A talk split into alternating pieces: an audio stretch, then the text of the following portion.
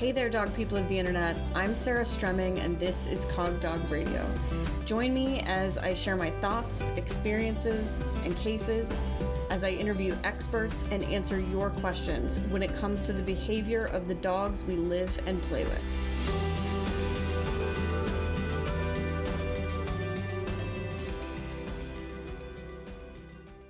It's a new year, and I have a news flash. Black Lives Still Matter. I'm looking forward in 2021 to not only continuing to donate to causes that I believe in, but also to providing more of a platform for BIPOC voices in the dog world here on Cog Dog Radio. So stay tuned. All right, best agility training practices, round three. Here we go. This one is all about separating and therefore bridging the gap between the trial ring and the training ring, essentially. So I want you to think of this as being that anytime you do agility, you are either training or testing. A trial is always a test. There's no training in a trial even if you are allowed to repeat things, um, you know, even if you're allowed to fix whatever went wrong and then go on, you're still not training. That's still a test. So think of it as happening in two different conditions the test condition and the training condition. In the training condition or the skills type of condition, you're going to want a high rate of reinforcement you're going to want short, skill based work for the dog and for you.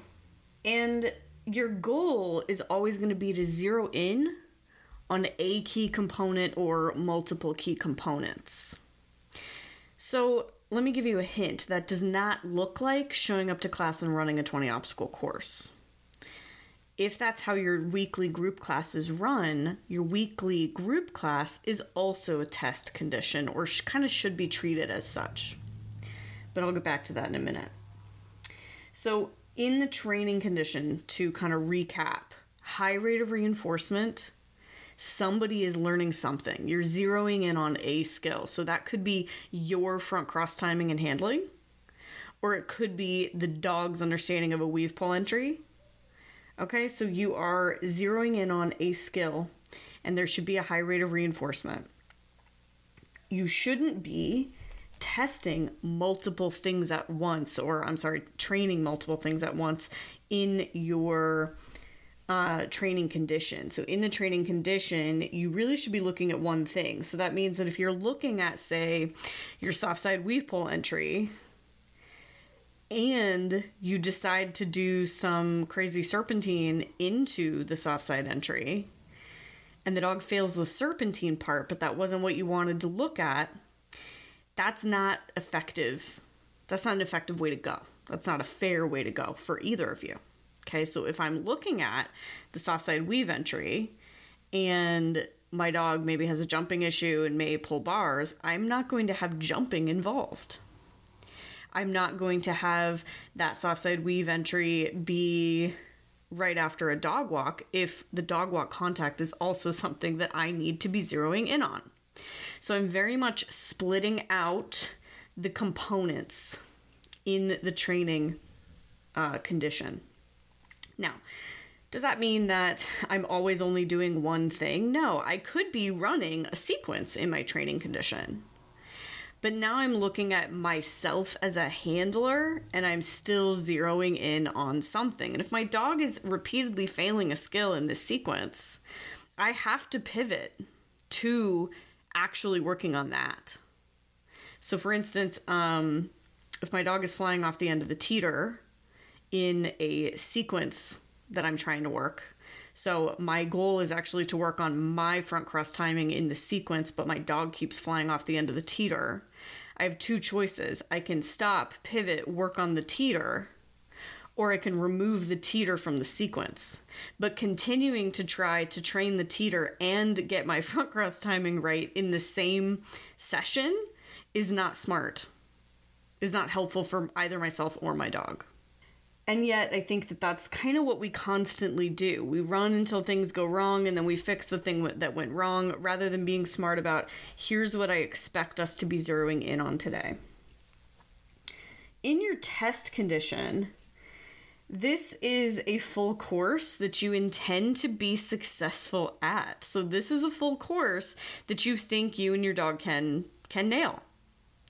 It shouldn't be a full course that you know will have problems in it. If you know that there's going to be a problem, you shouldn't be testing. You should be pulling out that problem, going back to the training um, phase. Can you do that in a trial? No. You can't go, you know, I'm just going to work jumps 5 through 10. Thanks for your time everybody. That's not that's not how this works, right? So if you look at a course that you know you can't do, I would recommend and you're in a trial, I would recommend that you skip that part, reroute around that part, just make it up. If it looks smooth, nobody's going to care. I mean, when people care is when you hang up the trial Okay, but if you cut out an entire section of a course, the judge is just going to be confused, raise their hands, and you're going to move on. Um, and that's perfectly fine. So, in the test condition, you should, your goal should be to get out there and do the thing. And in the trial, that's pretty much what you're going to do because you don't have a lot of other options. But look, let's look at when you're truly in training, you have options but it still looks like the test condition. So that's you show up and there's a course to run. I would recommend that you make it look like the test that you do need to pass on the weekend. Walk the course, don't discuss it at length. Warm up the dog. Enter the ring on lead. Don't have any reinforcers on you. Have them outside of the ring. And run through with one shot. Do not stop and fix a bunch of a bunch of stuff. Just you know, try it. See what you find out. The point of the test is to see what you can actually do, not to teach you or your dog how to do it. You don't learn from the test. So, if you are in a training class that runs a course, you should look at it like that that you're practicing the skill of getting it all right the first time, not the skill of getting it perfect, and certainly not the skill of kind of breaking out these key components. Um, this applies in obedience too, and that's kind of my other sport. So I'm going to talk about it for just a second here because I think a lot of the time in obedience we do the exact same thing. We set up a sequence of things that we're going to do. So maybe we're going to do our um, moving stand from utility, and we have an issue with heeling, and heeling is part of the moving stand then can we actually work on the moving stand including the heeling, or will we wind up just working on heeling right? So we should actually break those components out, work on the components of the moving stand. Maybe it's the exam and the stand stay piece that we want to work on, and then work on heeling as a separate entity rather than trying to constantly be fixing things that are going wrong. We want to be setting up a reinforcement loop. We want to be setting up dog does thing uh, dog gets paid, dog does thing again, dog gets paid, right? So it should be this kind of loop of reinforcement rather than dog does thing, human doesn't like it, human fixes the thing, human makes the dog try again, human finally reinforces the dog after three attempts. This is not what training should look like. So in agility, what tends to happen is you get there, you walk your course, you start running, something goes wrong. And your choice here is to continue to treat it like the test condition and just complete the course and then go, okay, what went wrong in that one area? Or stop and fix that area right then and there. I think that when we stop and fix the area right then and there, we teach the dog to kind of expect that to happen and I don't want them to expect it. I want them to think we know what we're doing and they should definitely trust us and listen to us. And so if they go off course, for instance, trust that you sent them there, finish the run, and then reinforce. And then you can turn to your instructor and say, okay, how can I handle that different so the dog actually stays on course rather than telling the dog that you made a mistake how do we then kind of bridge the gap? So, how does the dog know we're doing skill based work versus the test condition? Well, they know due to the antecedents at play, which is why I don't think we should muddy these waters.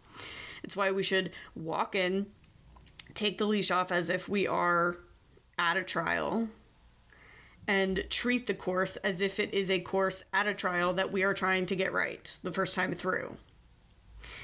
And not, you know, stop, feed the dog, feed the dog multiple times. I work with a lot of dogs who actually shut down in trials because they're expecting food every three or four obstacles in training because that's about how often their handler messes up and stops and feeds them. Um, and so then they shut down in the trial because they're like, man, 20 obstacles is a lot to string together without food, right? So you're going to actually reveal what your true issues are by doing this, and you'll be more successful because you'll be able to isolate those issues with your trainer and figure them out versus I want my dog to be very clear. There's a lot of reinforcement here at play. You're going to hang in here with me. We're going to do this short three or four obstacle thing. I'm going to pay you for each effort that you make while I figure myself out, or I'm going to make sure that you're getting it right so that I'm therefore paying you every effort that you make. Um, it looks really different to them. They know the difference anyway, so we may as well feed into them knowing that difference and treating the trial like a true test and then taking those things back to training. So, how does fix and go or any variation on that theme play in here? For me, it's very dog dependent whether you get to fix and go or not. If fix and go is going to cause stress to your learner because that's not how you train, then it's not a good idea. You should run on, take the error back to training, fix it in training. If fix and go is going to drive home the point because you have showed it to the dog in the training condition, then sure, you can give it a shot. I worry about what fix and go will do to everybody's contacts now that they're allowed to treat them like weave poles and try them again. And this is the US that I'm talking about. We have a recent, we have some recent rule changes that we're allowed to retry some stuff, um, which has been allowed in most other countries for a long time.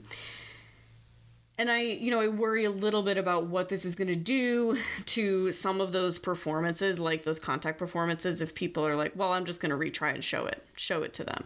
That isn't training, right? So let's not kid ourselves that going, Oh, I'm not going to let you continue because you didn't do that right. Let's try it again. That is fine and a good response to have.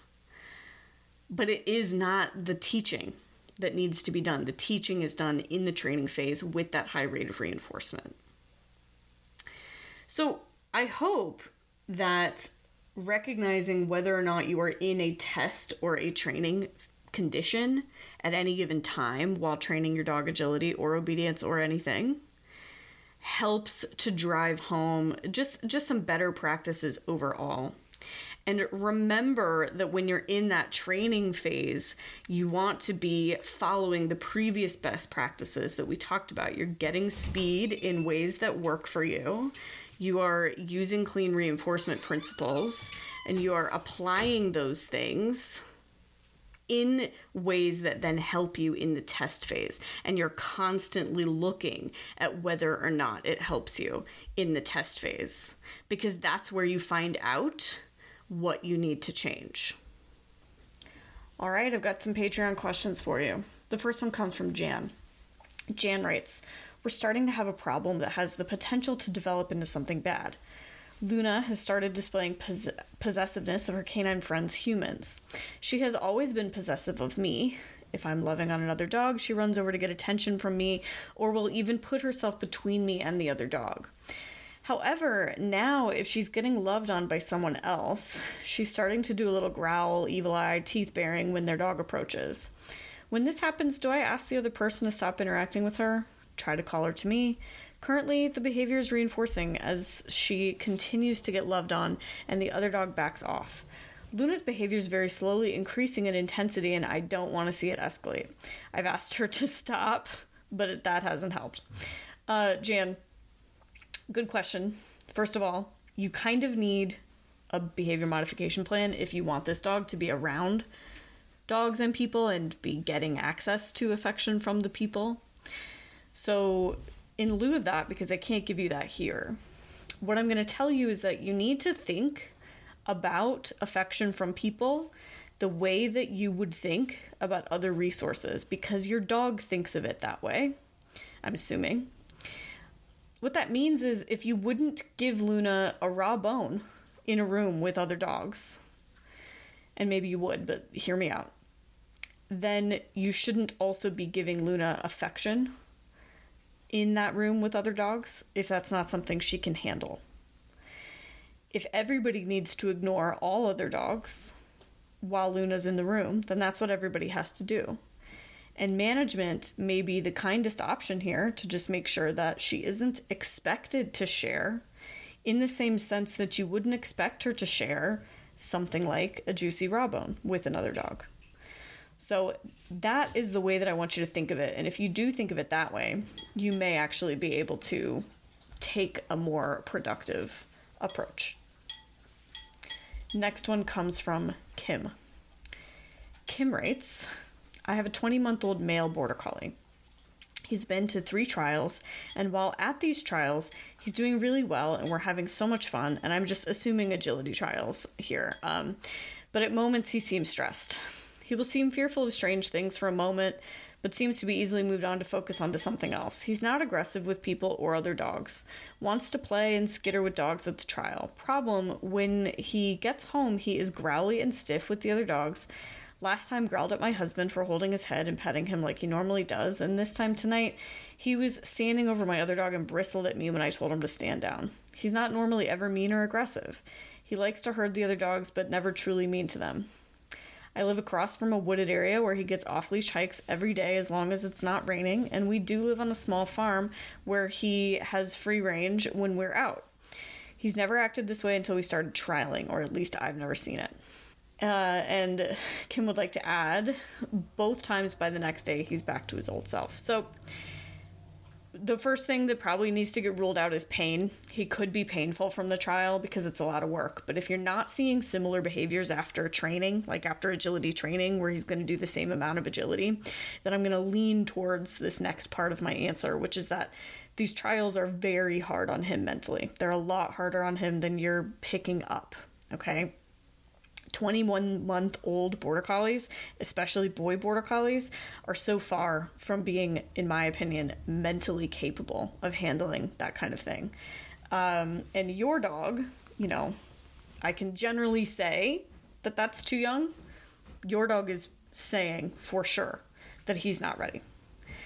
Um, he's been to three agility trials. While he's there, you're saying he's doing great.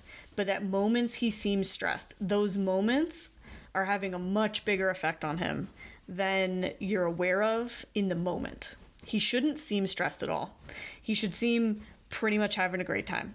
If something is causing him fear, um, you know, like you mentioned, he seems fearful of strange things for a moment, but he seems to be easily moved on. That mean that sounds to me that you are distracting him away from those things and moving him on and kind of not allowing him to process. So Again, this isn't the place for me to give you a full blown behavior modification plan. My cheap and easy answer for the podcast is you need to give him some more time. He's not ready to be out there yet. Give him some more time. I would give him at least till he's two. Um, two and a half is probably even better. And when you do go back in, ease into it, enter one day of the trial, see how he does at home. His home behavior is going to tell you if he can handle those trials or not. And if even one day in a few months is too much for him, you want to get some help. You want to get some major help because um, this is the kind of thing that does not get better. Okay, as the dog learns to be a little bit more stressed and more stressed, they don't habituate if they're feeling that stressed. Instead, they sensitize, and that's definitely not what you want. Thanks for your question, Kim. Last one today comes from Brittany.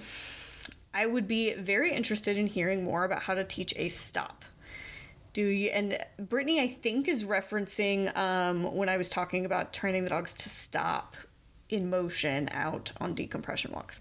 So, back to Brittany's question Do you use a platform? I know you've talked about the intersection in the last mini episode. So, again, talking about decompression walks, I teach my dogs to stop at intersections um, when we're hiking. could you get into more detail? Do did you start? I don't know what the that part of the question is. It says, did you start on leased? I don't. Uh, I think you mean leash. Did you start on leash? Would you would also be interested in hearing your thoughts on teaching an over cue, so kind of pulling over. So essentially, Brittany, you're asking me for my um, course on decompression walk skills, which is if there were, you know, about twice as many hours in a day would already be up. But um, understand that I teach almost all of these things just by feeding the dogs. Okay, so the stop, I will just say something, the dog looks at me, I throw food at them. So stop is just trained by the dog expecting me to throw food at them wherever they are. So what happens is I say their name, stop, they turn, they because they heard their name, I say stop, I throw that food um, they start to predict that I'm going to throw food at them when I say that word stop. And by that process, they start to pause because they're waiting for me to throw the food. And now it's an operant behavior. Now I can actually um, work on it, work on some duration with it, etc. I don't use a platform.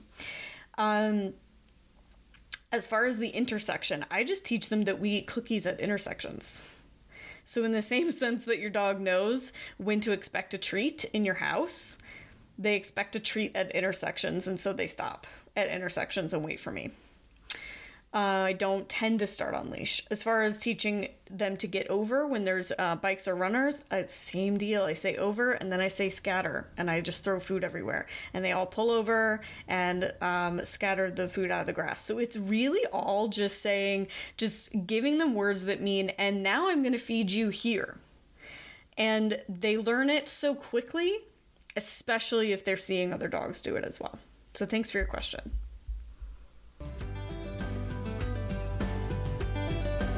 Thanks for listening. Please be sure to rate, review, and subscribe in the podcast app of your choice. And if you're interested in supporting this podcast as well as joining the Cogdog Radio community, head over to patreon.com slash cogdogradio and become a patron for as little as $4 a month. I hope to see you there. Cheers.